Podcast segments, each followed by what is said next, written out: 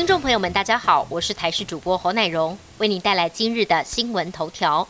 我国从下周三开始要开放商务人士、留学生等民众自费接种 A Z 疫苗。不过，有人认为我国的 A Z 疫苗剩不到两个月就过期了，为何还要让自费民众花五六百元打疫苗，而不是让有需求的人免费打，积极消化库存？陈世忠解释，由于自费民众是因为特殊需求得要提前开打，为了公平起见，才要多付行政费用。针对外界质疑为何不开放诊所打疫苗？指挥中心则回应，接种点越多，反而越难凑齐最低人数。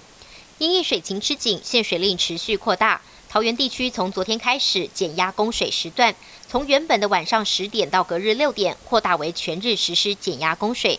对此，有店家表示，水量有些微的变小，不过对于生意影响不大，也认为现阶段只能配合政策，供体时间。另外，趁着今天东北季风增强。桃园石门水库及宝二水库也个别释放一支增雨验剂，期望缓解水库的干旱之急。今年春旱，桑葚的产量创十年最高。国内目前主要产地嘉义县一竹乡桑葚盛产，导致价格一路滑落，从开盘每台斤四十元惨跌到目前只有十六元，价格创十年新低。农民毫无丰收的喜悦。盘商指出，并非业者打压价格，而是桑葚容易发霉腐坏。往往采收的隔天就变质，很难在超市通路贩售，属于小众市场，量多价跌成了宿命。而且桑葚的产季只有两个月，桑葚加工只能是工厂产能的一小部分，就算全天候加工也无法去化。一竹乡农会评估下周进场收购护盘，来维护农民的收益。美国总统拜登与日本首相菅义伟的两国领袖会议登场，美日双方都表示将共同应对中国大陆的挑战。并强调台海和平稳定的重要性。国内学者分析，代表美日台形成一种准同盟关系。而总统府则回应说，台海和平稳定已经升级到全球焦点，也向中国大陆喊话，期盼北京当局善尽区域议员的责任。英国女王的夫婿菲利普亲王的丧礼将在台湾时间周六晚间十点举行。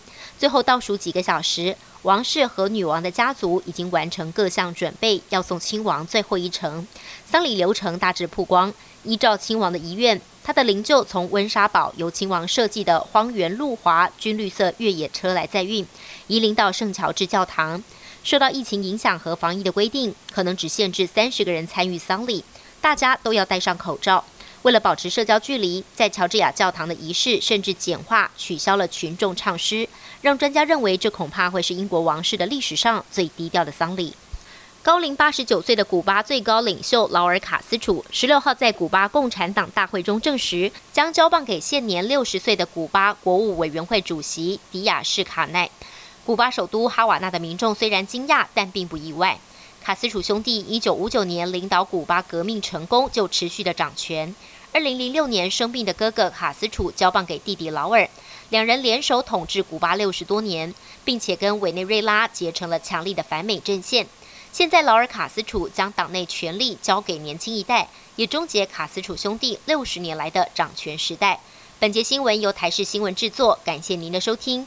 更多内容请锁定台视各界新闻与台视新闻 YouTube 频道。